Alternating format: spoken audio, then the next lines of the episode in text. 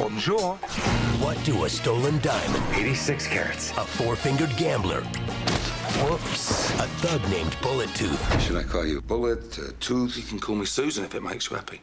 and this guy Who are you? Monsieur Baxter, Concentrate. What? have in common? I would have thought that was obvious. You won't know until you sneak a peek at Snatch. Five choice of size. Did you understand a single word of what he just said? Rated R.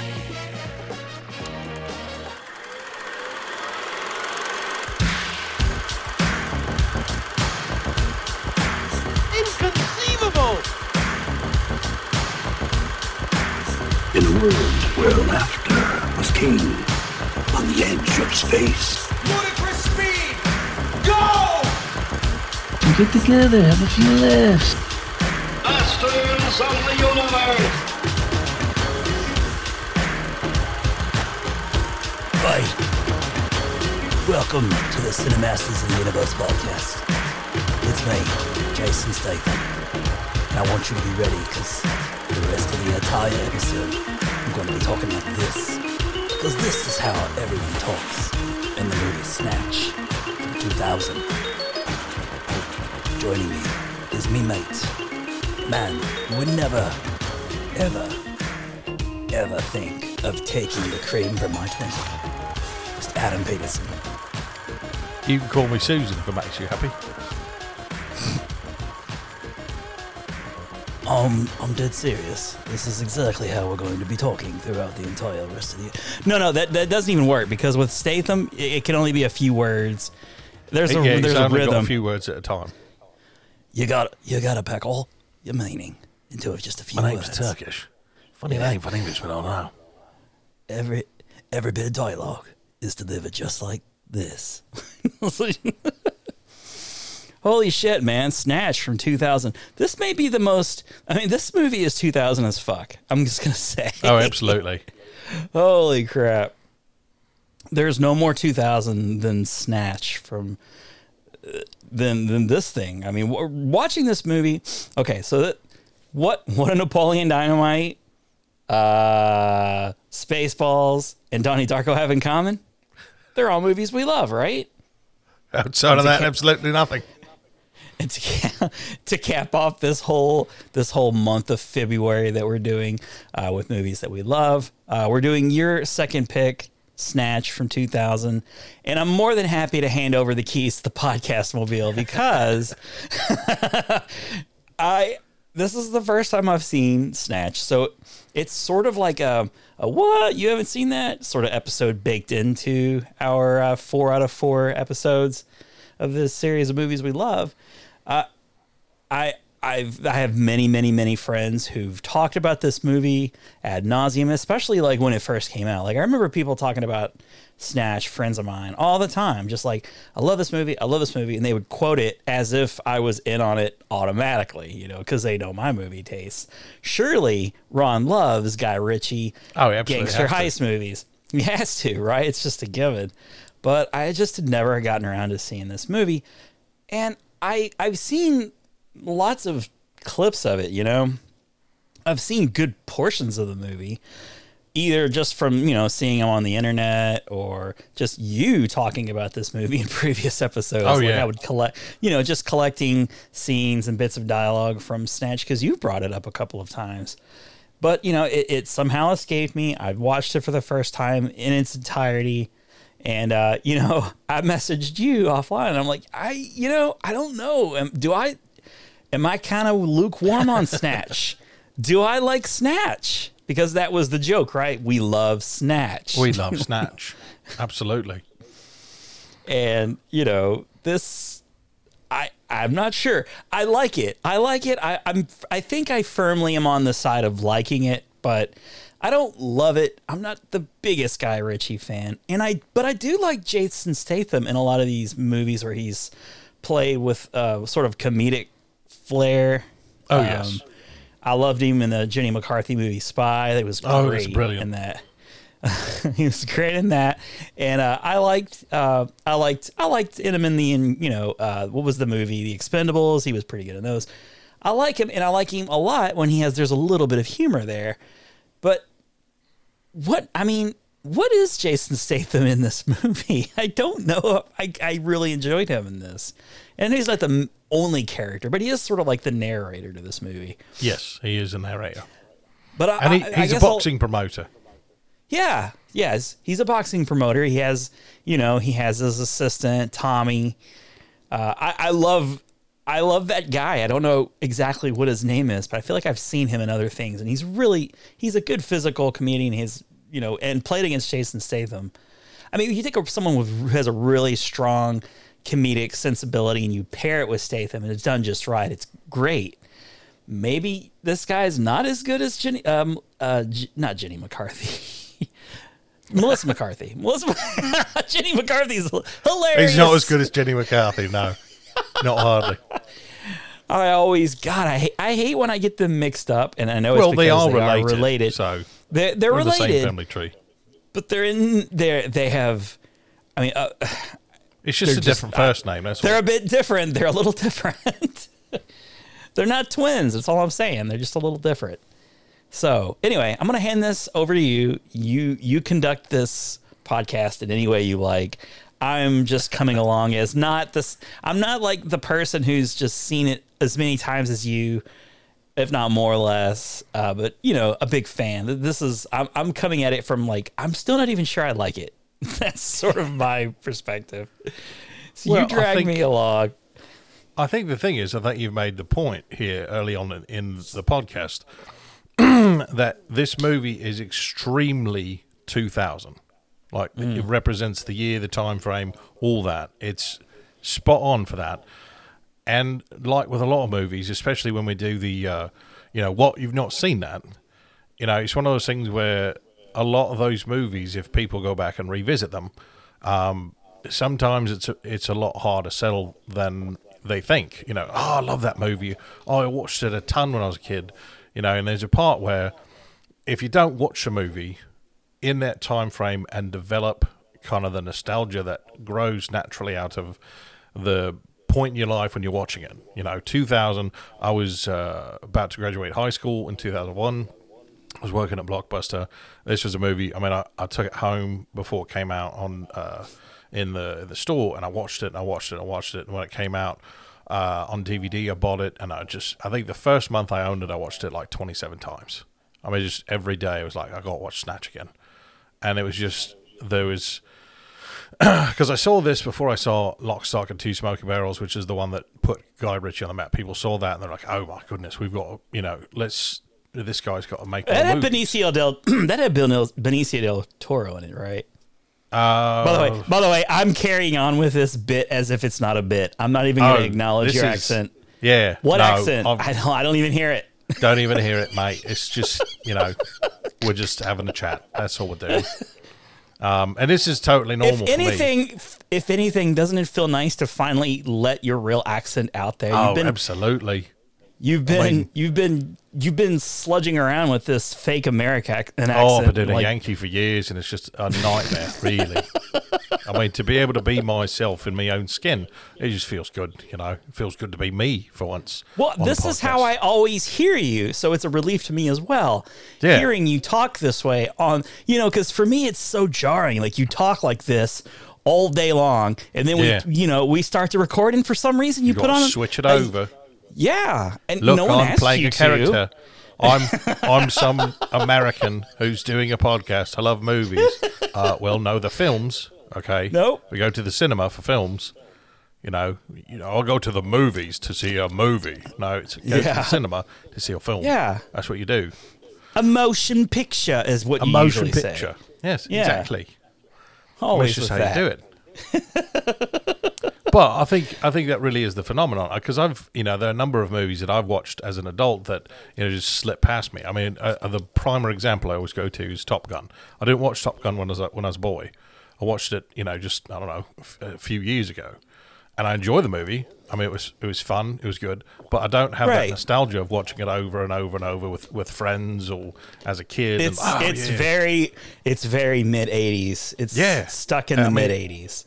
So that that because this, I mean, the the I think the pinnacle of the British gangster movies was probably in the early 2000s. I mean, like the late 90s when you had Lock Stock, people sort of really got curious about it. Then you had Snatch, and you've had because uh, one of the things, and I'll go ahead and jump to it because it was one of the things that I didn't appreciate until many years later is that uh, Matthew Vaughn was a producer on this movie, and Matthew Vaughn and Guy Ritchie were very good friends. Oh yeah. yeah, Yeah. Well, I saw his name in the credits at the beginning, and I was like, like the Batman Matthew Vaughn. no, no, Uh, no, well- it's not the same guy. It's not the same guy. It's the the, the three uh, the Kingsman, right? Yeah, he did the Kingsman. He did Kick you Ass. Uh, did go. Layer Cake. So he's, um, but he's got you know, it's one of those things when you see his movies and you see Guy Ritchie's movies, especially Hmm. when you watch things when you watch Snatch.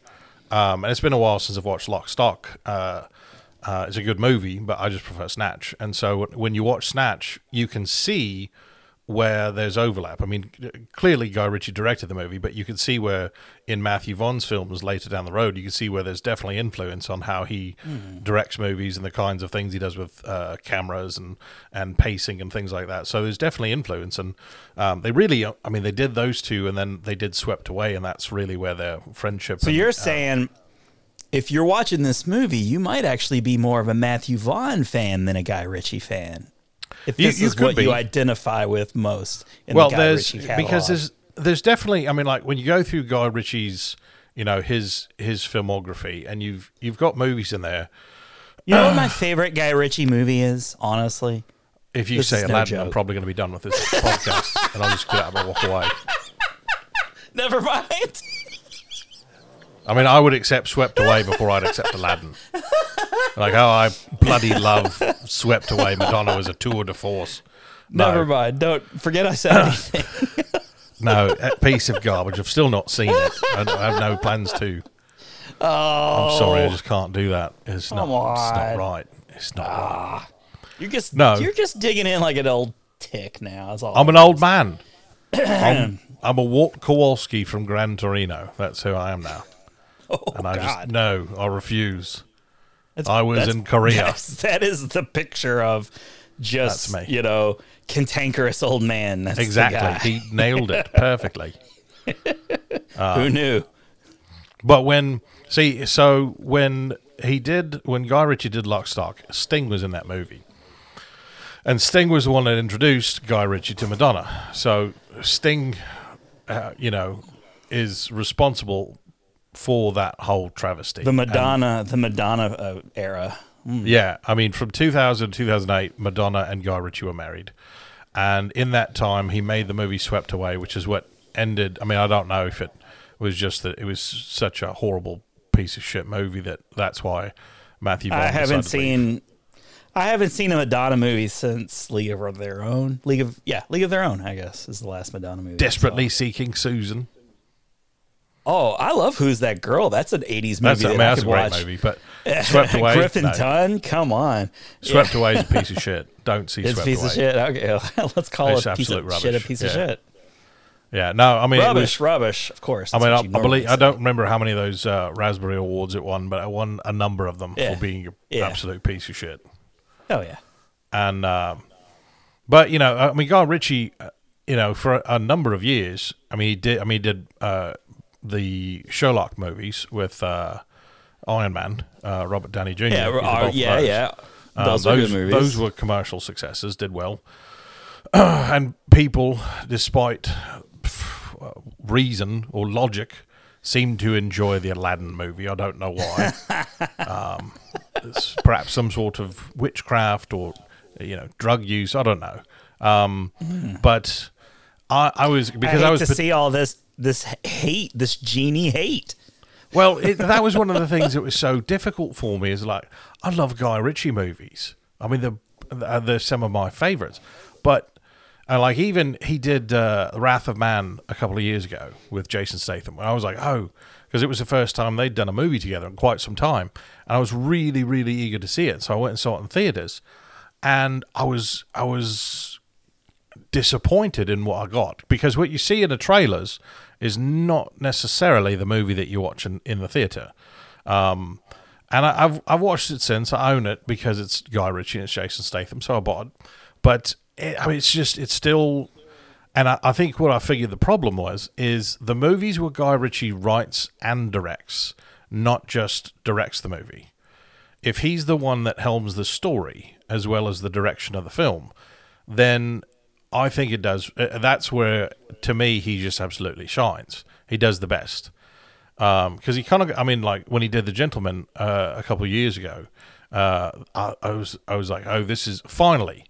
This is the this is the Guy Ritchie that I've been missing. This is the Guy Ritchie that you know. Yeah, that- I thought you. Uh, I thought you said you liked that movie. Oh, I love the gentleman. It's absolutely brilliant. Okay. And Oh, okay, okay, okay. Yeah. Oh no, that's. I mean, that was one of my favorite movies of. Uh, I think it was 2019 is when it came out. Maybe 2020. I can't remember. Well, usually Um, you say of the season. Of the season, it was. I was the absolute best. Best film of the season. exactly. Exactly. Uh, it was no, it was brilliant. I've watched it so many times. Uh, a number of people uh, that I've introduced it to, they're like, "Oh, that was a really good movie." I was like, oh, "You know, yeah. I mean, you should go back. You should watch uh, Snatch and Lock, Stock, and Two Smoking Barrels because they're equally Okay. as good." Um, okay, so so the gentleman is in that ilk. Oh yeah, the gentleman absolutely because it's the same. uh, Like th- he's got um, because in this movie, and I'll I'll um, I'll jump into the cast here in just a minute. He's he's got you've got some people that haven't quite been discovered yet, and then you've got a couple people in the in the cast that uh, people recognize. Um, and because one of the biggest ones is uh, that people, especially in America, would recognize as Brad Pitt. Uh, And he he did. I like this. this this time of Brad Pitt's career. He was really reaching for the weirdest fucking Yeah. thing Oh. possible. because this was coming off a Fight Club. I mean, he did this coming off a Fight Club because he was unsure Okay. about it. Okay. Because Yeah. he didn't want to be typecast in that. And you know, Mickey O'Neill, while he's got some very distinct differences from Tyler Durden, there's also some very distinct distinct similarities in the in the two characters. In so much as they both love to fight, you know, uh, Yeah. they're both very dirty people. Uh, and so, but after after Brad Pitt, I like how you say dirty. very dirty people. Yes, dirty. it's, he's a dirty. I mean, you've got you've you know in when you're He's introduced to Mickey. O'Neill, you're introduced to Mickey O'Neill in the beginning of this movie. He's having a shit in between a truck and a caravan. He's just hunched down in between two two cars, and he's just having a shit right there in the in the. was- everyone's just about doing their business, and he's I was like, oh, you know, and he he realizes that uh, Tommy and Gorgeous George are there uh, to deal in caravans, and he just, oh yeah, let's conduct business. I've just had a shit next to this car, and I was like, well, that's not normal. You know, if I was going to go to a place and purchase one he of these, was. He really was like a high point of the movie. I, I enjoyed all of his scenes a, a great deal, and hit him and his gypsy brothers, or you know, like he he had like a council. oh, the would sort of- pikeys, Ah, the fucking yeah, the pikeys. pikeys. the pikeys are the best. I love Oh, all are. those scenes of the pikeys. Um, but it th- this movie is a heist movie, and it has a very man. What a what a crazy diverse cast. I mean, Yes, absolutely. you have you have uh, was, uh what's his name Farina. I can always, always forget Dennis. his name.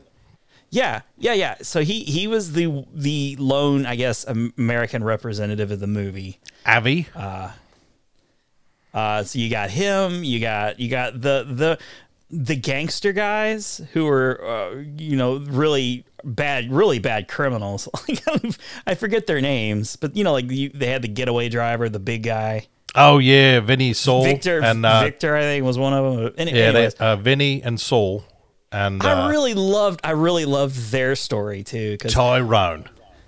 they here are these guys. Any any one of them uh, uh, normally alone would be very consider. I would consider to be very capable guys. You know, they're Oh, yeah. they're not they're they're they're criminals, but they're not your stereotypical bumbling dumb criminals. That just their their definition is the, what defines them is just their really bad luck. Really The the they just, thing they they get themselves in these situations and that's what keeps them down not that they're not capable guys all of those situations that they find themselves in are things that happened in real life cases. That was how their characters were written. So they were uh, Really? every time, No yeah, every time they come to a twist or a turn in their uh, in their story, it would be, and something would happen that would, oh, you know, when they get locked into the bookies, you know, that would be okay. That happened in an actual crime.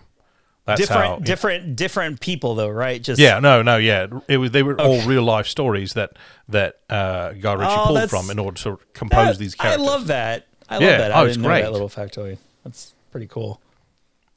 And uh, uh, you uh, along those lines, um, with Avi, you've got Frankie Four Fingers, uh, Benicio del Toro, who He's doing something interesting. Like I'm not even sure where he's supposed to be from. Yeah, I mean, you can't really pinpoint. It's like I don't know the voice that he's doing. I don't know, and you know, and he's got- he because he's kind of playing a number of different characters. Really, Yeah. you know, you've got him at the beginning of the film when he's him and and his uh, accomplices. They're all dressed up like rabbis, Right. Right. and you've got that whole thing going on. And then later in the film, you've got him, you know, talking to Avi, and you're like, where's he from? I mean, clearly he's an associate of Avi's, but I don't think he's from America, or he's not supposed Right. to be. right. So I don't know where he's from. no, but I, I do, I do like, I like Benicio del Toro. He's one of those guys who just takes on weird, odd characters. Uh, trying to think like, oh, Sin City, really weird, odd guy. Oh, yeah. Uh, of course he he played the he he was in Fear and Loathing with Johnny Depp. Played the Samoan uh, or Somalian, I forget his like attorney or whatever. Like, was he real? Was he not? I don't know. Do you know what I'm talking about? Have you seen Oh, yes. movie? Okay. Oh yeah, oh no, he's he he always likes to play somebody who's a bit weird, a bit off. Uh, yeah, exactly. He gravitate towards those, and that's I think what Oh, and really he's the collector from the Marvel universe. Yes. I mean, that's a always very fun. unorthodox character. Very. He was in the Sicario film. Uh, he was in Yeah. The Hunted, which was interesting.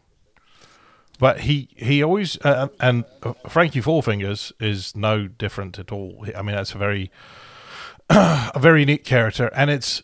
I think one of the things is that I really love about the cast is you've got a very competent cast, and they but they they're very um, as hectic and as chaotic as the plot goes.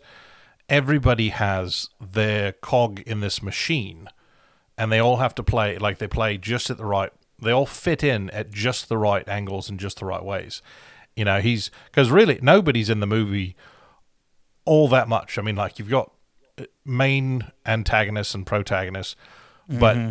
everybody's kind. I mean, it's like just these little vignettes of what people Yeah. are doing, and they all Yeah, they all interlace, and that's what uh, that's because the, when the late '90s and early 2000s w- was, I mean, it's it. This movie was like a dime a dozen in that time period. There was lots of little movies of characters weave. It was the Quentin Tarantino effect, I guess. Just like yeah, we need uh, Reservoir we need Dogs was a very big inspiration on this. I can see that for sure. But you know, like there has to be a lot of characters, but they have to interact. It has to be one universe playing out one day, but just many levels happening at the same time. And if if it's done well, it's very entertaining. You you you it is fun to see that they're all part of a larger world, and you're just getting like little slices of life. Um, but it, those movies were here and there and everywhere in that time. You, if you haven't seen one in a while, it is kind of jarring. Yeah, oh, absolutely. It's like nobody can fucking focus in this movie. It's just bippity bopping all over the place. That's a that's a term in, in, in the UK, right? Bippity bopping all over the Oh place. yeah, bippity bopping. Oh, that's all the time. That's my home homegirl Mary Poppins. Bippity Yeah. boppity boop. No, no, no, that's not Mary Poppins. That's- That's, one that's of the, actually that's- Cinderella. But you know, six or one, half a dozen of another. Yeah, I mean, you know, I, I would say that Mary Poppins is the fourth uh, fairy, the fourth godmother. Yeah, that's what I'm going for. Godmother. She's the unknown, silent fourth fairy godmother. She was sort of like a uh, a surrogate uh, fairy Yes. godmother to the actual fairy godmother. She's like, hey, So- when you get there and you see Cinderella, uh, Mm-hmm. I want you to sing this song. It's called Bippity Boppity Boo. That's She's right. like, Bippity Boppity Boo. What what the fuck does that mean? They're like it's Uh, like spoonful of it. sugar, but it's it's bippity boppity boo. She'll understand it. You know, you you take a pumpkin, turn it into a carriage. A pumpkin into a carriage. What are you on? That makes no sense. Oh yes, you'll turn mice into they'll run the carriage. Seriously, are you well? Do you need to sit down for a moment? This you sounds mental? absolutely mental. Yes. So I mean, no, that's I know, love just- I love that I love that you're still out of character. This is great. yeah. Oh, I was. I mean, it, I mean, honestly, it feels so freeing. That's the best part. It feels so absolutely freeing to just be there, be out there, talking about British cinema. You know, it's like the first So- time I've been able to be me in years. So what what was it exactly like what is there something I mean this is these are movies that we love obviously. What what was it about this movie amongst all of the other movies that are similar to it? Why why do you cling to this one more than all the others? This uh, this one was. Uh, I think I think it was because really, as I was sitting down, I was I was rewatching it again. And I was like, well, I mean, there's a lot of different parts of the movie that I could, you know, I can talk about this this part, this part, because there's so many uh, excellent scenes of the movie, great dialogue, and I mean, like you had said, it was a very quotable movie. I mean, that was that was one of the things. It was like it it, it was sort of like a, um, it was it was like an anchorman in that way, where it was like you know you could you could recognize your people if you threw out a snatch quote and like, oh, did you get that? Right. You got you understood that you're- reference. It's like you're pinging people, you know? Yeah. You just say these things intermittently and then if they ping back, you're like, "Oh, okay, you and I, you and I Yeah, are and- like we're like." and you could talk about it freely because it was one of let's, those. Was like, let's host a podcast together, shall we? yeah, absolutely, let's do it. Let's have a bit of a podcast. We'll talk about it. Do you think British, you could do? Do you think you can do an American accent though? Just I know, need um, in order to appeal to the masses. You know, w- the way we're going to have to do great. this. You understand? I think we'll your accent to- is cool. I think it's awesome. People just don't want to hear me and No, people- a British a British fella. You know, it's People just- really get tired of the British accent. I mean, like you hear it all. I was like, oh Uh-huh. my gosh, not another British accent. I can't take it anymore. Just shut up already. It just works your nerves. Just be American. Talk American, please. This is America. Speak the language. I could try. I'm terribly sorry. No, no, I'm um, sorry. I, I just it's it, it just keeps it just keeps hitting me. It it points in the in this in this show. You know. It's, I'll be it's a fine. I'll be show. fine. I'll stop. I'll stop being the distraction. No, it's a wonder. It's an absolutely wonderful show. yeah. I mean, I, Yeah. It's I'm as we say, as we say like back it. home. It's the dog's bollocks. It's the dog's bollocks. It- That's what the show is. It's it's the dog's bullock. bollocks. Bollocks. The dog's okay. balls. Is that why they? Is that why her name's Sandra Bullock? No, it's different. It's B O L L O C K instead of B U L L O C K. It's a slight variation Oh. in uh, Oh, vowel, it's just but oh okay. oh okay okay. You got very similar pronunciation. You know, and it's Yeah. it's funny too because if you say But something, they still oh, mean the same thing. I if you mean, say, "Oh, that's bollocks," one is shit and the other is shit. well, you know, it depends on who you talk to. There's this bloke, Oh, okay. Vinny, I know, big fan, big fan. I I we know a guy. We know a guy. He, uh, I believe, he runs a delicatessen. He's a huge Oh, fan. one of the finest delicatessens in all Uh, of in but all if- of greater uh, indescript northeastern territory. Yeah, somewhere up there in the greater northeast United States, somewhere up there. yes. But He, if he makes a good sauce too. what's interesting is if something is just bollocks, Yeah, it's shit. It's bad. We don't like it. So oh, it's Yeah. bollocks. It's bad. But if you say it's the Sandy dog's bollocks, Bullock. Sandy Bullock. if it's the do- Yeah. Sandra Bullock is the dog's bollocks. It you're like, sounds "Oh, I right to Sandy." me. I'm I'm So- hearing the same thing. I'm hearing the same thing. It's very, it's Honestly. very fine. You've got to really listen to it. So what you should do is once the podcast has been recorded, listen to it four or five thousand times, and you'll start Yeah. to really hear the slight You'll develop a variation. nuance. You You'll will, develop a you will nuance. understand Okay. the nuance. It's very, very slight, but it's there. I promise. I promise. I want to I want to fight Sandra Bullock. I'm just going to say it right here. I want to throw down. I want to fight her with fists. I want to challenge her to a match of her cho- of her choice. I'll go to your turf. I just want to fight you, Sandy Bullock. You're calling Sandra Bullock out on this podcast. Like, I'm going to fight you. I if it's in I the street. throw. I just want to throw out all of the, you know, like oh, a man just like he's challenging to fight a girl. Like what a what a coward. I just want to throw all that out. Right? Can we just agree that two hum- two human beings should in the name of each other? equality. In the name of equality. Yes, We're going to have this I man fight want this woman. You, Sandy Bullock. I want to rip your head off. What I would really, really, really love is if somehow this this particular podcast, this Yeah. installment of what we've been Yes. doing for the last couple of Yes. years, Yes. somehow, somehow ends up on the desk. Uh, just a little scribble on a little notepad. Hey, uh, you should listen to this. There's a man who calls out Sandy wants to fight her and like from there it just spirals way out of control and there's all of a sudden publicity and it's on fox when people Yeah. fight celebrities Look, Yeah. look here. This is all I'm saying.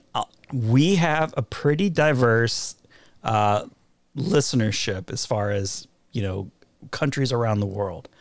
We're heard everywhere. We're heard everywhere. in laos Yes, in India. And but India. if we have, but to our There's a lot of people in India. friends, to all of my Russian friends out there who, who can know who are good at hacking and shit, I'm just saying, put that sound clip in her email somehow. just put Just- it there. I don't want to know how it gets just there. hack into her personal computer and put that I- I don't particular wanna, audio I don't want to. I don't want to hear how it's done. I just want her to hear. Don't tell me the details spare me I want to be on. I want to be Twitter famous. Ron Avis ron throws ron the rental king avis fights sandra bullock at a kfc challenge you, Sandy. just somewhere completely uh, random I'll fight you anywhere. I don't care. You you you name the terms. I'll be there with fists. And a like an- lifetime of an hate. old just mall. a lifetime. There's just all this The hate Mall of and anger, and I don't know where it comes from, but it's manifested into Sandra Bullock. I would when really I when I pummel her, genuinely- all of the, I will also be pummeling all of the evil from the world. It'll be This- metaphorical I and possibly actually literal. I, she may be the devil. I don't know. I'm not saying that. You didn't hear that here. I didn't say that she is the devil, but she could be the devil. That's it's quite an accusation. I will It's po- it's I will grant that. Okay. Sandra Bullock is the devil. That seems, uh, and you know, I know, you know, with no particular terms, not speaking in definites, but Yeah. it, I, I do think it would be most interesting if this was somehow to, you know, two guys have a podcast and it, Yeah. one guy fights Sandra Bullock.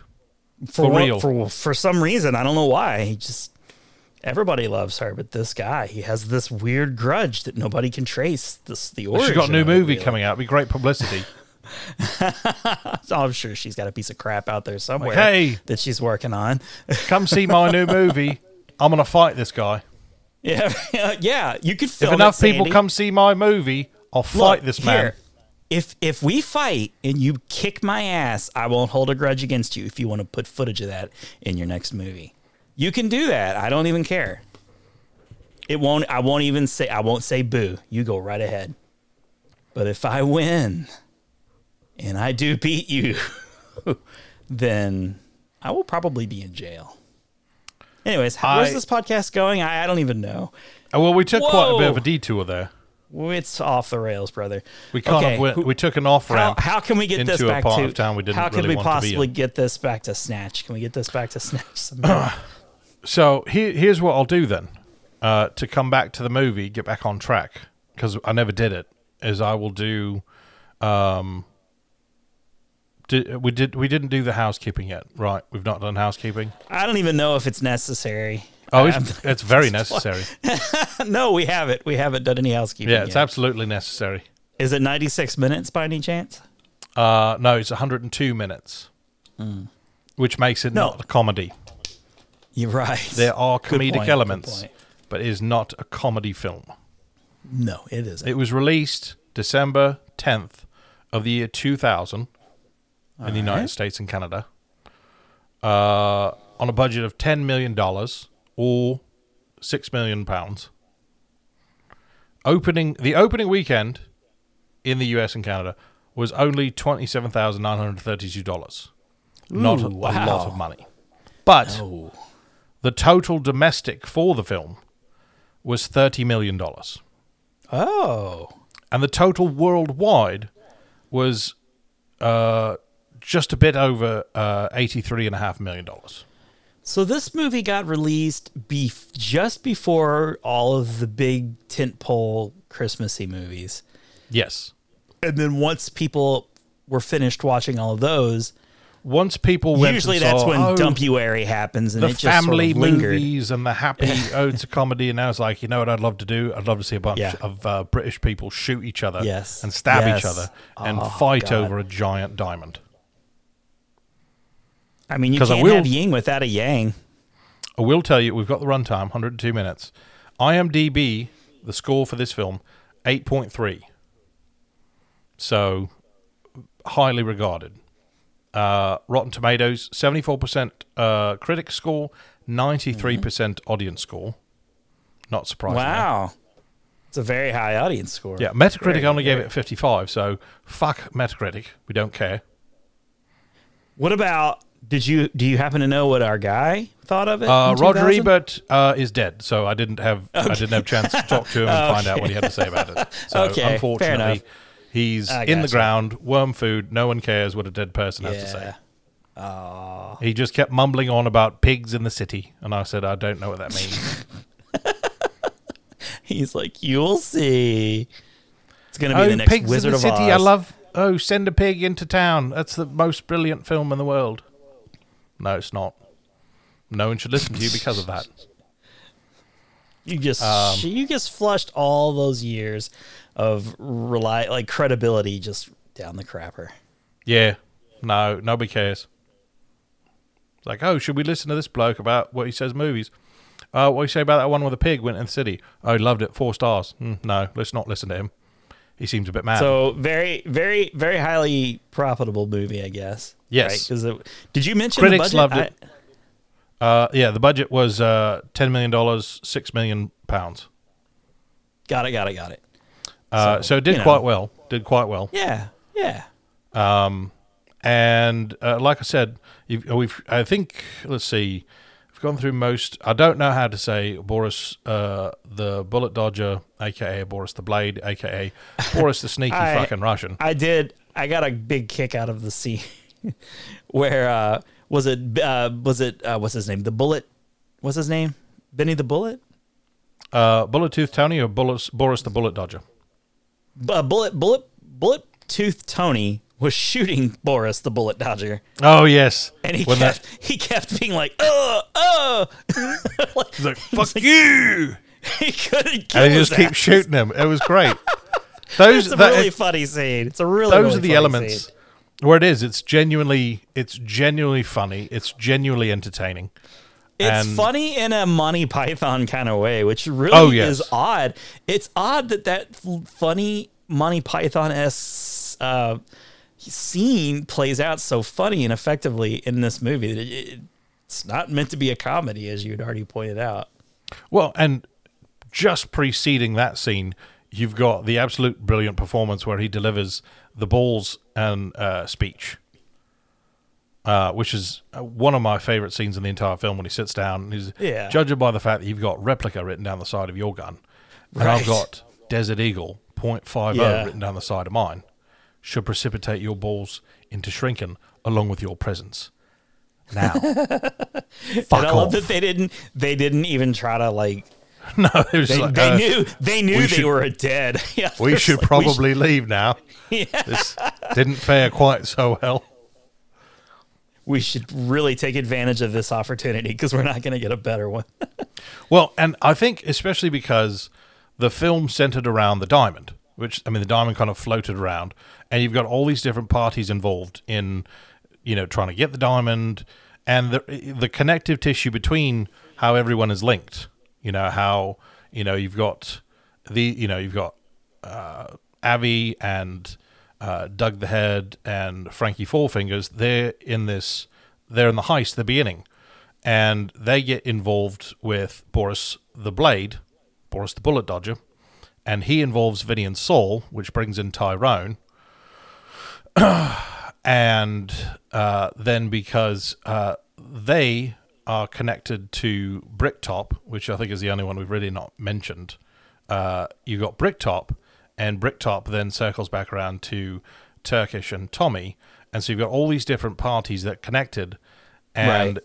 you've kind of got this hot potato of the diamond. It keeps moving hands, keeps changing places, and you've got people coming and going. You've got you know Frankie Four Fingers gets shot with a tea cozy on his head, um, and then Boris cuts his hand off, which Yeah. is just brilliant. and, it, and I love, I it Doesn't- in that moment. Bat He's- an eye. He's so perturbed by the whole thing. He puts his gun in the holster and then he just pulls out a cleaver. He's like, "Oh yeah, that's right. Let me put the gun away. I've got to chop a man's arm off. So let me get my giant cleaver out of my cleaver. Whoosh. Oh, there it just unsheathed and then, oh right, now I've chopped his arm off. I'll just take this and we'll be on our way. And that's just Uh, it. hey, it's just another tool in his toolbox that he uses. Yeah, he's day. just, oh, I've got my holster for the gun, and I've got my holster for a giant meat cleaver, you know, because that's the thing. That's the thing people have. It's it's for sure like the Phillips head and flathead screwdriver combination of the Yeah. murderers I mean, tool belt. And then meat you, cleaver, giant ass meat cleaver, gun. and you, you've got you've got some really, I mean, really well put together scenes. Like I love the way that the movie opens, um, uh, where you've got an introduction of all the characters, and you've got kind of the you know a little scene with them, and the diamond kind of keep you know as the diamond would move amongst these people, like it goes from one hand to the next, and you've got Yeah. an introduction to all the characters.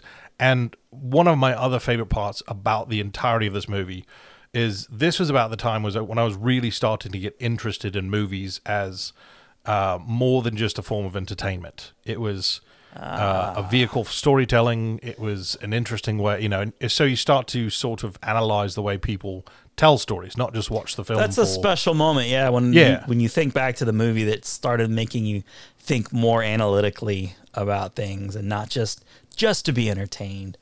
Okay, so that, that there's that bit of nostalgia that that's as well. that's Yeah. a particularly important piece because the other the, the other piece of it, in addition to That was just- that was that was definitely Clerks for me. I feel like when I Oh, watched yeah. Clerks, just watching that and understanding the history of it and how it got made, it's like, oh, there's definitely a whole new level of, you know, things that I'm looking at in film now that I never looked at before, and it's exciting to think of think of it in that terms, those terms. I mean, not that terms. it, well, it it could because it un- it unlocks so many other levels of the film for you. You know, Yeah. you start to appreciate, you know, even just the way that a scene is composed, like the angles, the lighting, um, and one of I, I think this is probably one of the first instances as well where I really appreciated the music. Um, and, and because if I, I've always loved, I mean, I've I've always had an affinity for soundtracks, especially Yeah. to movies that I've really enjoyed. Um, yeah, same, but- same. this this was one in particular like i would i loved listening to the soundtrack because when i would listen to particular songs it reminded me of moments in the film and uh, uh, even honestly like the uh, i had an alarm set on my phone I feel morning. like can we have a sidebar conversation about uh, just you know uh, soundtracks and movies for just a second? absolutely Okay, I feel like to me personally, the soundtrack is so secondary now, whereas it used to be a, a gigantic part of movies. Uh, it, it seems like going back as far as I don't know, seventies, definitely the eighties and nineties. To me, honestly, the nineties is the probably the peak of soundtracks and th- that you know that synergy of the soundtrack in the movie and how they really influenced one another. It wasn't just like a needle drop. Like they started getting like the song got baked into the story somehow and they became one. Yeah. And the 2000s was very much still in that heyday of that that those those times. So yeah this this was one of those iconic soundtracks. I will i will give you that for sure. Well, and um, because one of one of the one because I listened to a number of the songs still quite regularly. One of the alarms on my phone this morning, and it's set uh, every day that I have to take my kids to school. uh, it's the eight fifteen alarm, and it plays Klint Diamonds, which is the song that plays over that opening sequence when you see all the characters and it has the the names that come up. I listen to that song all the time, and it's one of my alarms Yeah. to the point where I don't even mind waking up to it. It's like, no, okay, it's it's eight fifteen. It's time to get up and get moving.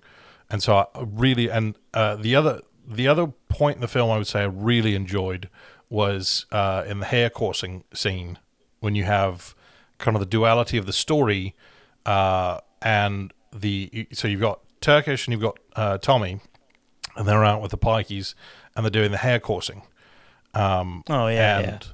and at the same time, you've got Errol and John who work for Bricktop, and they're they've just realised they need to find Tyrone, and so you've kind of got their two dogs, and I would hesitate Yeah. to call Tyrone a hare, right, right. very massive hare uh, that does not move anywhere near as quickly, and was But he quite- was. But that's what he was. He was there. yeah. So He, you, you've he- got these. and his his chances weren't as good as the actual hares. no, he was very much proper fucked. Right. Um, he's fucked. but it, I, I liked fucked. the music went so well with what they were doing, and it, it really married those two images together so well. It's like, oh, this is just absolutely brilliant the way this is being presented to me. The music is good, the visuals Yeah. are great, the slow motion at times is, and it just it fit the story so well. It's like this scene is absolutely wonderful. You know, I'm thinking Edgar Wright might be another guy. There's there's Yes. some there has to be some um there has to be a little bit of overlap there as well too because especially when you think about Edgar Wright in a lot of his early movies, he had that sort of montage, the quick Yes, Sort of, those uh, rapid fire uh, scenes. yeah, the rapid fire scenes. There was one there was one that they repeated in this movie too. And it made me think, huh, maybe that's just a British thing, like that like that really sort of rapid Yeah. hard cuts, just real hard cuts. Uh, but it works. It's it's appealing. It's appealing when you see it. It's kind if not done too many times. Kind of snaps I- you back I- into like things, snaps you back into focus. I think I think because I think that's one of the things because I, I think all of those really feel like they just elevate kind of the the tone of the film that it is this sort of underbelly of of England. You've got you know okay the British gangsters, you know these are people you know you've because you've got this you know you've got the uh, uh, I know we've been talking offline. You've been watching uh, rewatching The Sopranos, you know, and so there's kind of you know uh, it, it's a funny thing because I, I mean I have it too. You know, you've got The Godfather, you've got Goodfellas, you've got that whole genre of filmmaking um, Right. and and television where you've got a focus on uh, the mafia, and it's it's kind of a funny thing because in the moment when you're watching it, you you kind of like you you're conscious of the fact that these are criminals Right. but you very much appreciate everything they're doing and mm. actively root for them. Like all the wouldn't human all the human drama, you get Yeah. sucked into it. You're like "Oh, this, and you just sit there and you take it in, and and there's just this component of it that you like. It's you know, it's it's almost like you this invisible passenger in this world that you would otherwise never get to be a part of, and in doing so, you get to kind of secondarily enjoy the whatever the thrill of that life is. Yeah. Like there's a lot of ugly to it, but the, the thrills that come along with it, because you're sort of um, intimate in this environment that you otherwise wouldn't be. It's exciting. It's thrilling. There's there's danger. There's all these different components. You're like, okay, this this is happening. You know, maybe not exactly the way that it is in television and film. This is elevated to an entertainment level, but like this sort of there are people that are out there today that are living this life yeah. not glamorous like it would be in a film or on television, but there are there's a, there are in fact career criminals. yeah, Uh, and you know, this just it's all about that hustle, yeah, you know. Day to day is a hustle. You're only as good as your latest envelope. exactly. As, as Paulie as not as as Silvio would would say. Silvio Dante, a great character. Paulie Walnuts, Oh yeah. he's my particular favorite from that show. He's wonderful in that for sure. I'm al- I'm almost finished. I'm I'm in season six. I'm coming down the stretch. Oh, you're right there. You can see the end inside. Again, I totally again. Ah, okay. So so you got your soundtrack. You got a very stylistic uh, director, uh, a really interesting cast, and you know you have all the makings of a kind of a cult classic, cult following, or in this case, a pretty a pretty good hit. I mean, thirty million for a movie like this is a hit. Oh, absolutely. And this movie is coming out in the like that the that like that beginnings of the DVD era where everyone could begin affording their own movies. And Snatch is for sure one of those DVDs that like a lot of people bought that. You know, it was one of their probably one of their first DVDs they ever had was Snatch. Uh, because I remember when I got the DVD, it was uh, because one of the big things that you could do with DVDs as well is people uh, would put Easter eggs in them, and I remember that being such a big thing, kind of especially in the in the introduction to DVDs. Is oh hey, you're used to watching movies on VHS where you just have the movie and that's it. Uh, Yeah. Maybe sometimes as you know a brief commercial before or after the film, something like that. Um, but most of the time, it's just here's the movie, that's it. And so with DVDs, you had all these extra things. You had commentaries, you had deleted scenes, you had bloopers, you had featurettes, you had all of these other things. And amongst those, you'd have people that would put in little uh, Easter eggs. And it was, I mean, usually just goofy little things. I think one of them, if I remember correctly, was uh, uh, it was a link. It was something uh, because uh, Doug the Head, the ringtone on his phone, which at the time, 2000, having a ringtone was a very, very cool thing to do to you. Oh, you got to have a ringtone. Oh yeah. Oh yeah. Oh, it was a height of popularity. Ringtone. Oh, you got ring. You've got a cell phone. You got Everybody's ringtone. ringtone sounded like a Game Boy back then, but Yeah. yeah, it was but it was a recognizable tune. and so there was like a link or there was there was some sort of connection to it would lead you to a place where you could get Doug the Heads, which was just Hava Nagila.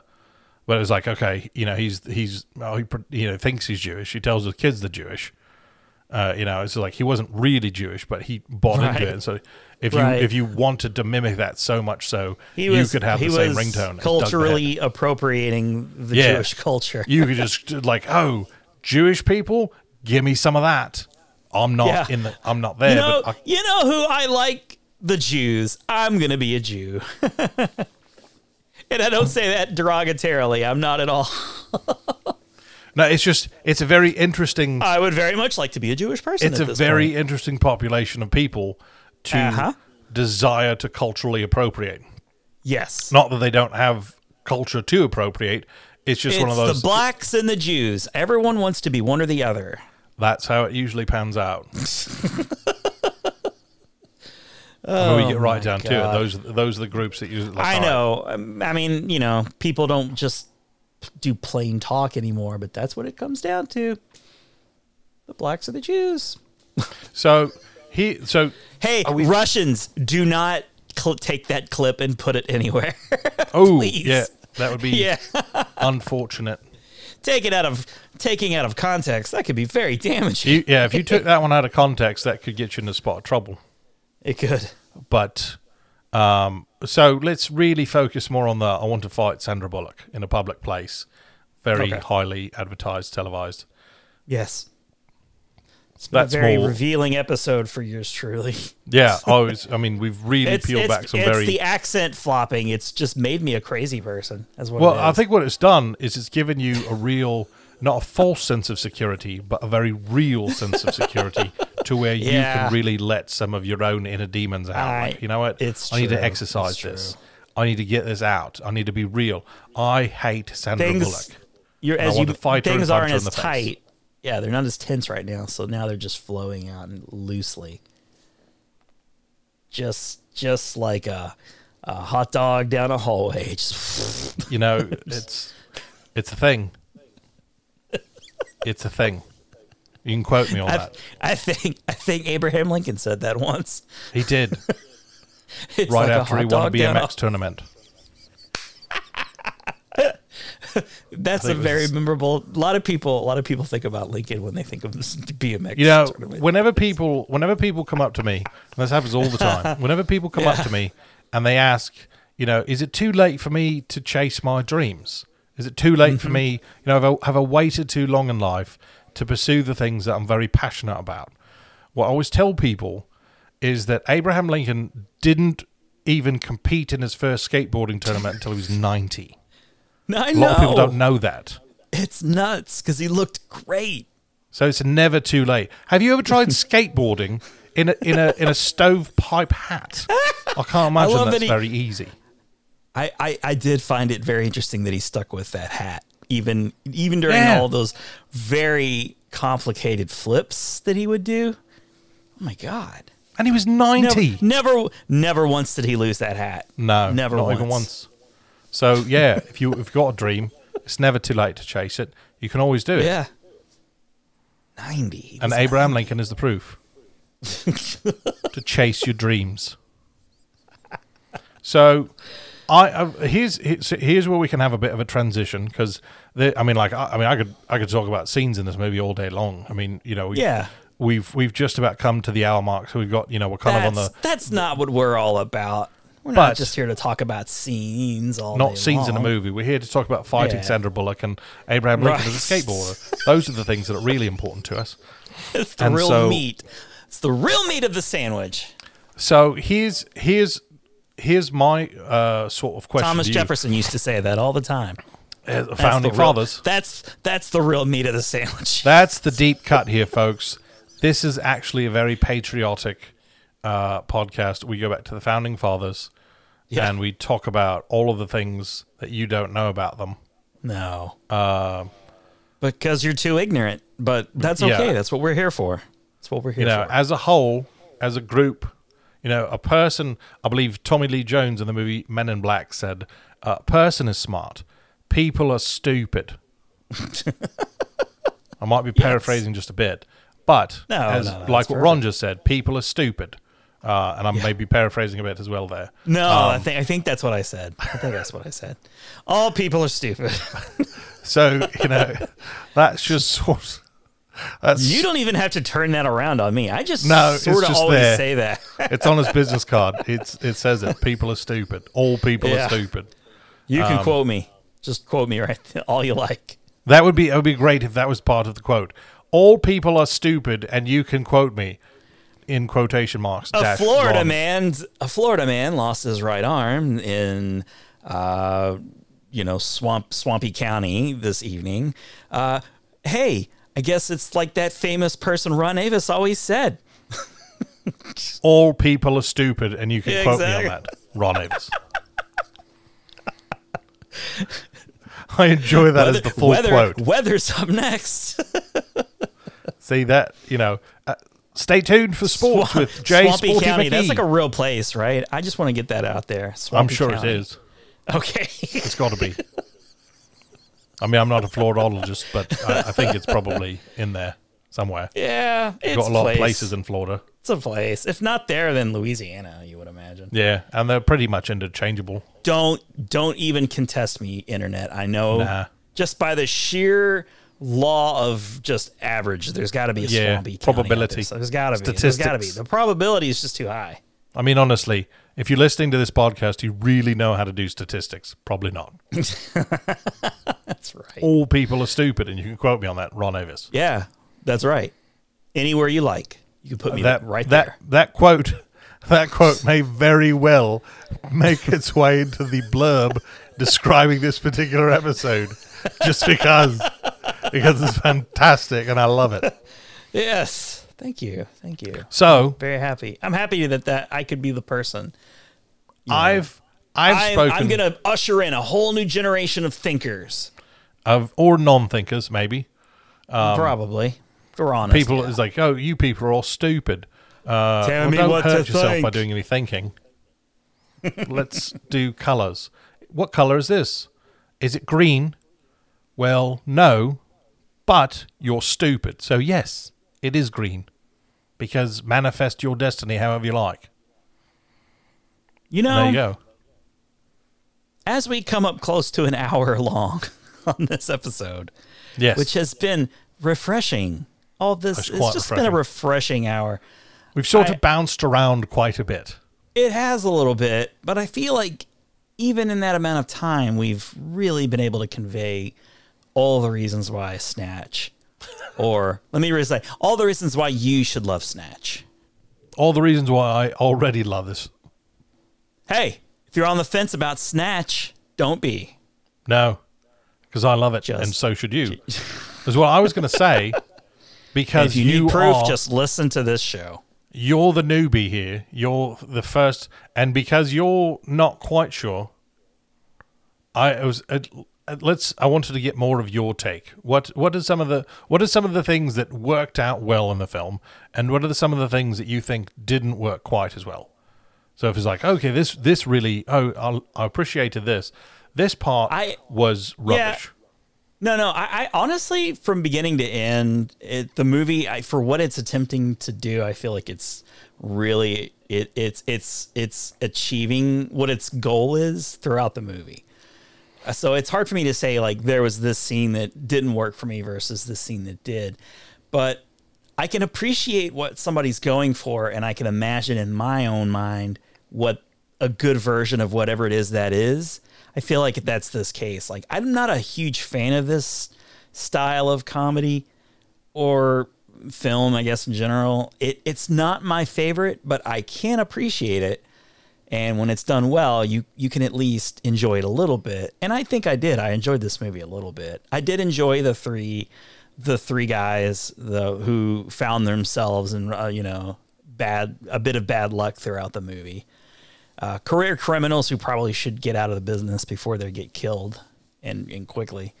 But I, I kind of enjoyed them. I, I really liked Brad Pitt. I, I, I just, and it, it goes back too to around the time when he was doing these real quirky, goofy movies. He was at a, he could have very easily gone like and down another path where he was just, you know, the handsome guy in romantic comedy r- route because he he had the looks to do that, but he was also just an interesting dude. Made a lot of weird shit too. Yes, So- he did. but Absolutely. this was this was definitely in that period of time where I was like, yeah, Brad, I like Brad Pitt, and I'm still like there. I still like Brad Pitt, but you know, there was a time when I was just like Brad Pitt. I could take him or leave him. You know, he's I don't really care for him. I don't hate him. I just don't care for him. But around this time was when that really turned. It's like you know what, I can even Brad Pitt movies that I don't really want to. I don't care about. I can I can appreciate him a bit more even still. So glad to see him in this movie. I thought all the scenes with him worked, and it, it's always fun to watch Jason Statham in a with you know it, in a little bit of a com, you know comedic turn. I think he's good at that. He's a real talent for the for comedy as well as the physical stuff that he doesn't do at all in this movie. yeah, You don't, at all. You you don't see him like lift a finger to punch a single person in this movie. No. right? That's got to be that's got to be a first. He's got his Jason shirt on the entire time as well. Just as spoiler alert, never takes his shirt off in the entire film. Yeah, So if you if anyone is worried that was going to happen, he doesn't. Brad Pitt does though. He does, yes, very much so. Yeah, so you're still A number of times. That, yeah, if, you know, pe- people who tend to enjoy those two separate things enjoy you know one or the other. Well, and one one of the things that's kind of funny about his character of Mickey is Mickey was not in the original script. Um, when Brad Pitt reached out to Guy Ritchie to because he wanted to be in uh, whatever he was doing next, uh, they had a conversation. He's like, "Oh yeah, absolutely," and Guy Ritchie realized the character that I just kind of offered him is not actually in this film. And so he had to rewrite it and he wrote in so that Mickey was in the film. And because of that, Interesting. yeah. Well, and it was sort of an homage because in Lock Stock, uh, one of the one of the biggest critiques that he got was it was hard to understand some of the characters because of how thick their accents were. And so he did it on purpose, but partially because uh, Brad Sort Pitt, of a wink. Yeah, so it, was a wink and a nod kind of a thing. You know, nudge, nudge, wink, wink. Another Monty Python reference. But you know, you've got these, uh, you've got these guys, uh, the Pikeys, and the joke is that nobody can understand them. And Yeah. he partially went that route because Brad Pitt couldn't get, he couldn't do a, a proper British accent. He just couldn't Okay. do it, and so Okay. he went that route. And one of my favorite things of watching the movie with uh, subtitles on is at the hare coursing scene when he's talking about he's giving Turkish the details on the caravan that he wants him to buy. Yeah. Uh, there's a line in there where the subtitles, and I, I did it on Netflix as well. Netflix just stops providing subtitles in that scene. On the Okay. DVD, uh, it just had three question marks because they literally had no idea what he said. right. And. I was like, they didn't even try. It was just like, wow, we have no idea what he's saying here. Ah, And I love that. know. He I thought it. it was he fun. tell us. Well, I'm glad he didn't. Instead of trying to pull off like a questionable British accent, Yeah. he went, he, went a different route, and the character I would argue benefited probably because of it. That's a memorable, memorable character. Well, and Um, I think yeah, it. But but it's coming from this movie as a total newbie. I, I I could watch this movie again. I could totally see myself uh, watching it again, maybe feeling a different way, or you know, because I, I I watched it during the day, and you know, like they're just uh, maybe maybe at night I'm watching it, I'm feeling a bit differently watching it. You know, like you get a different feeling or a different, you know what I mean, a different state of mind, different at the end of the day. So Yeah. I. I, When- I could give this movie another try and see. I, I might enjoy it even more. I, I know uh, for myself, one of the things that happened for me when I was after I watched this movie is because this is the first time I'd ever seen anything with uh, Jason Statham. It was the first time I'd ever seen him in anything, and so it made me want to go find. You know, I, I found that was when I found out. Okay, he's relatively new, so he's not in a lot of things, but it kind of put him on my radar. I'm, I can't remember if I saw this or if I saw uh, Gone in 60 Seconds. I don't remember which one came out first, but um, because I know Vinnie Jones was in Gone in 60 Seconds. Yeah, yeah. He played the guy who doesn't speak until the very end. Uh, Yeah, kind of like a like a kind of like a Silent Bob sort of gimmick. Yeah, Oh, it's like Snake or something like that. Well, that was Um, the funny thing for me because I saw Gone in 60 Seconds before I saw this, obviously. So he he doesn't speak at all, and he he does nothing but talk in this movie. like he Yeah. talks a lot. So if you're not used to his character being one that talks very much, if not at all, and then all of a sudden he's just chatty as can be, it's a bit it's a bit shocking. Well, and it it was funny too because there was, uh, I think there's one scene uh, that he's supposed to be in. I feel like it was actually, I think they had a, I think they'd have his stunt double stand in because he had been arrested the night before because he'd gone out and he got drunk and got in a fight, and so he's in, he was arrested and was in jail and was able to be on set uh, to film his scenes as a gangster. I just thought that was, I thought that was, you know, sort of life imitating art. And we're like, okay, this, because he used to play football. He was a footballer, Vinnie Jones was. And it was one of those things where it was like, he was another one of those guys going forward. Because uh, I can't remember. Oh, he was in Euro Trip too, wasn't he? Yeah, he was in Euro Trip. Um, He there was, one of the hooligans. yeah, there was a movie that came out shortly after this uh, called Mean Machine, which was a, a British take on uh, The Longest Yard, and Okay. it had Vinnie Jones. Vinnie Jones was kind of the title character. He was a footballer who who was retired. He went out, you know, got drunk and crashed his car, did a bunch of damage, had to go to jail, and they have to play a football match. And it's got um, uh, it's got Jason Statham in it too. He plays uh, he plays the nutter. He's a crazy. He's the goalie. He has these visions of just destroying the the uh, the guards. And it's got uh, uh, it's got Robbie Gee who plays Vinny. He's in that movie as well. So there, it was one of those things that I was kind of introduced to this whole new cast of of actors and characters. Yeah. And as I It's like a new click. There's like Yeah, all it was like, like, Hollywood okay. clicks. because I've noticed there's a lot of times where I will kind of go through that, or it's like I'll find a director. Um, I, I- recently, I know I told you the other night I was watching Slither, which I'd never seen, which James Gunn directed. I, I just had Yeah. the movie Super arrive today. Uh, that I'm going to watch. It was like, okay, there's an, of at least a handful of movies James Gunn's done that I've not seen. And after watching Peacemaker and the Suicide Squad and his success with the, the Guardians movies, like, okay, let me go back and see some of these movies this guy's done that I'm unfamiliar with. So I was like finding people that, you know, okay, I'm not familiar with your body of work. Let me see, I like you in this, and I like you in this. Let me see if you got other stuff. Because it took a while for Jason Statham to really find a niche where it's like, okay, he he was just kind of doing whatever was available. And I mean, like John Carpenter's Ghost of Mars. Um, you know, I love the Transporter movies, but you know, they're not. I mean, they're not terribly well made.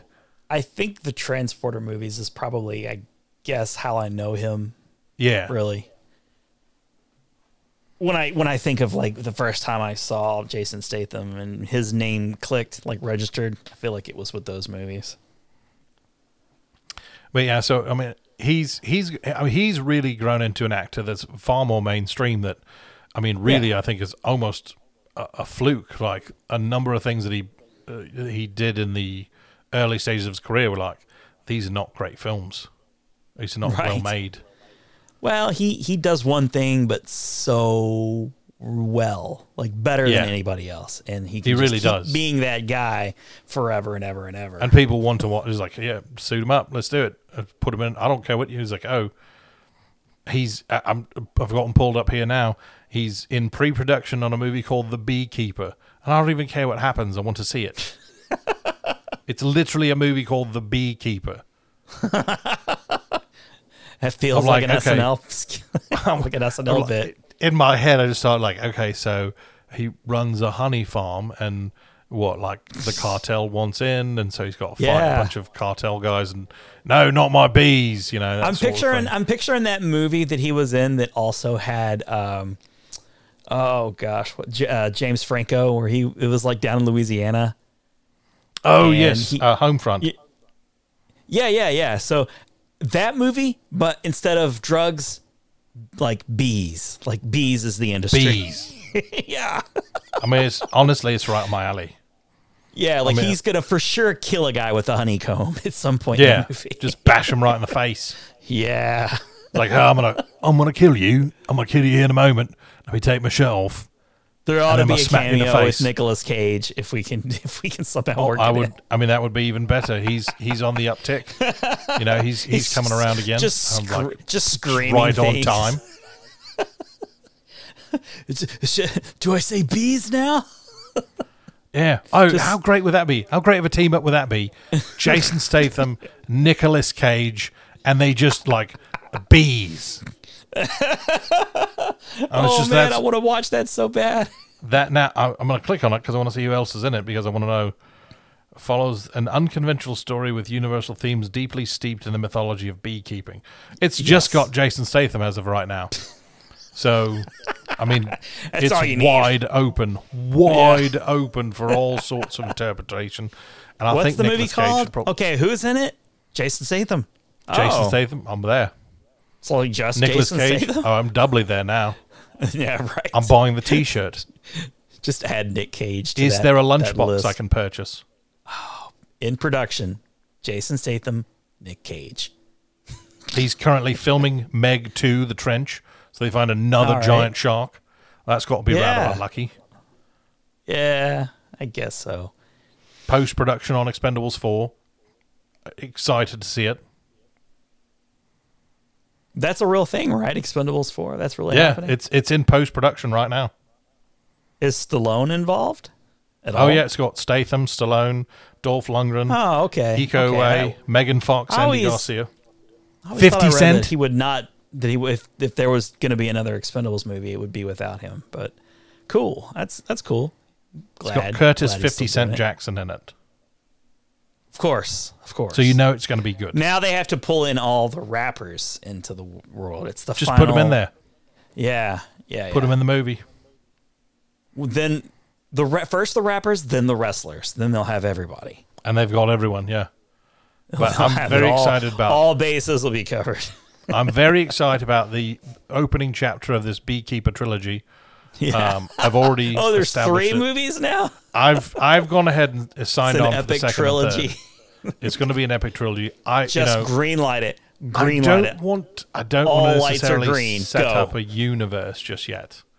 You know, I'd love I'd love to see a universe come from it, but we've got to do the trilogy first. So we've got. To I don't know, the man. I feel you're sounding a lot like Warner Brothers. Ordering know. three That's why I don't wanna Beekeeper get ahead of right off the myself. bat. We'll just do you the need to make sure make one amazing Beekeeper movie, and then build off of that. I mean, Okay. I don't, you don't want want to muddy. say There's too much. There's just too much Beekeeper mythology out there. You're not gonna get it all in in three movies anyway. I So you might as well take your time. To call it the new Avatar, but I will. Just We've- because. I know it's like what the fuck? They just greenlit Avatar six. Where the hell's two? I was like, oh, you know what we did? Hey, do you remember about 20 years ago when we made an Avatar movie? Yeah. Yeah. We've greenlit 15 more. Yeah. So by the time your great grandchildren are your age, they will see the third one. Every time I turn around, James Cameron just finished writing another Avatar film. And like, because oh, he's James Cameron, it's greenlit already. So it's like, hey, can we just have the second chapter before we get any kind of worked up over this whole Avatar thing? We've only Just begun to plumb the depths of the Avatar Yeah. lore. It's like, I don't know that that's necessarily true. yeah. I, I couldn't don't make know. it through the first one. and I think that's I you know, liked it. I liked it. I was a a, lot of people did. You know, it's fine. Yeah, yeah. It's know? interesting. It's it's a very interesting. You know, it- it's it, it- it's basically another movie. What what is it? Uh, well, it's like Pocahontas, kind of. I will say this about the film. I will say this about the film. There were Yeah. a lot of colors. It was a very colorful film. A lot yeah, of colors. it was very. It, it was it, it, it was very illuminating. yeah, very bright colors. You know, happy. you know, sort of good colors you'd want to use on things. I kept having to colours. turn the brightness down on my TV while I was watching. It was really annoying. This movie's too bright. It's just too illuminate, too illuminating. I was going to say illuminescent. No, that's not a word. Bioluminescence. That's what they do. Bioluminate. Yes, yes, yes. So- thank you, thank you. All yeah, right, well, mean, that's Snatch, right? I mean, I guess. Uh, that's I mean, yeah, that's. We, I mean, that's pretty much. You know, can we we Snatch. can we can we kiss this Snatch and put it to bed? I think we can. I think that's entirely possible. I wanna. I think you should. Okay. All right. Well, that's cool, I man. wholeheartedly encourage you to go about your business. I will Do we have? Do we have? Do we I know will what we're doing privately kiss Snatch on the lips. Give it another try.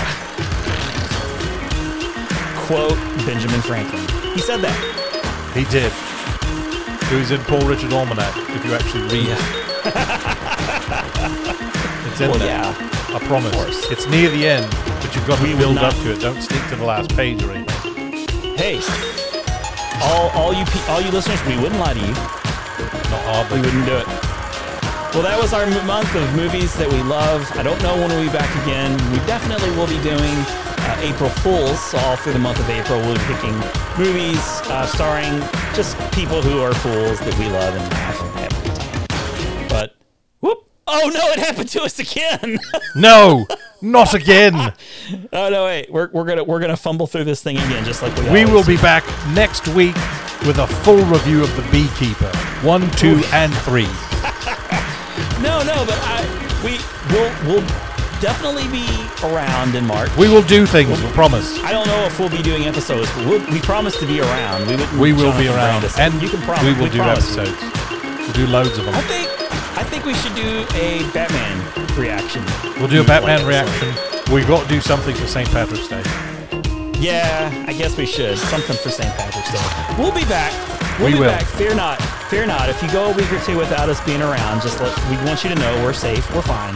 We're You not don't dead. Have to send, don't call 911. No, You know, we're they get so many calls. What happened? What's happened to Adam and Ron? They're fine. Yeah. They're just taking some time. You know, that's just how they do. Just They're slowing it down. again. Look, sometimes they loop the outro three times. Okay, that's just Sometimes. what they do. It's nothing to be alarmed about. They still love you. We do. But I, I've been one of your hosts for this episode, Ron Avis. I've been your other host, Evan Peterson. We love you so much. Have a nice day.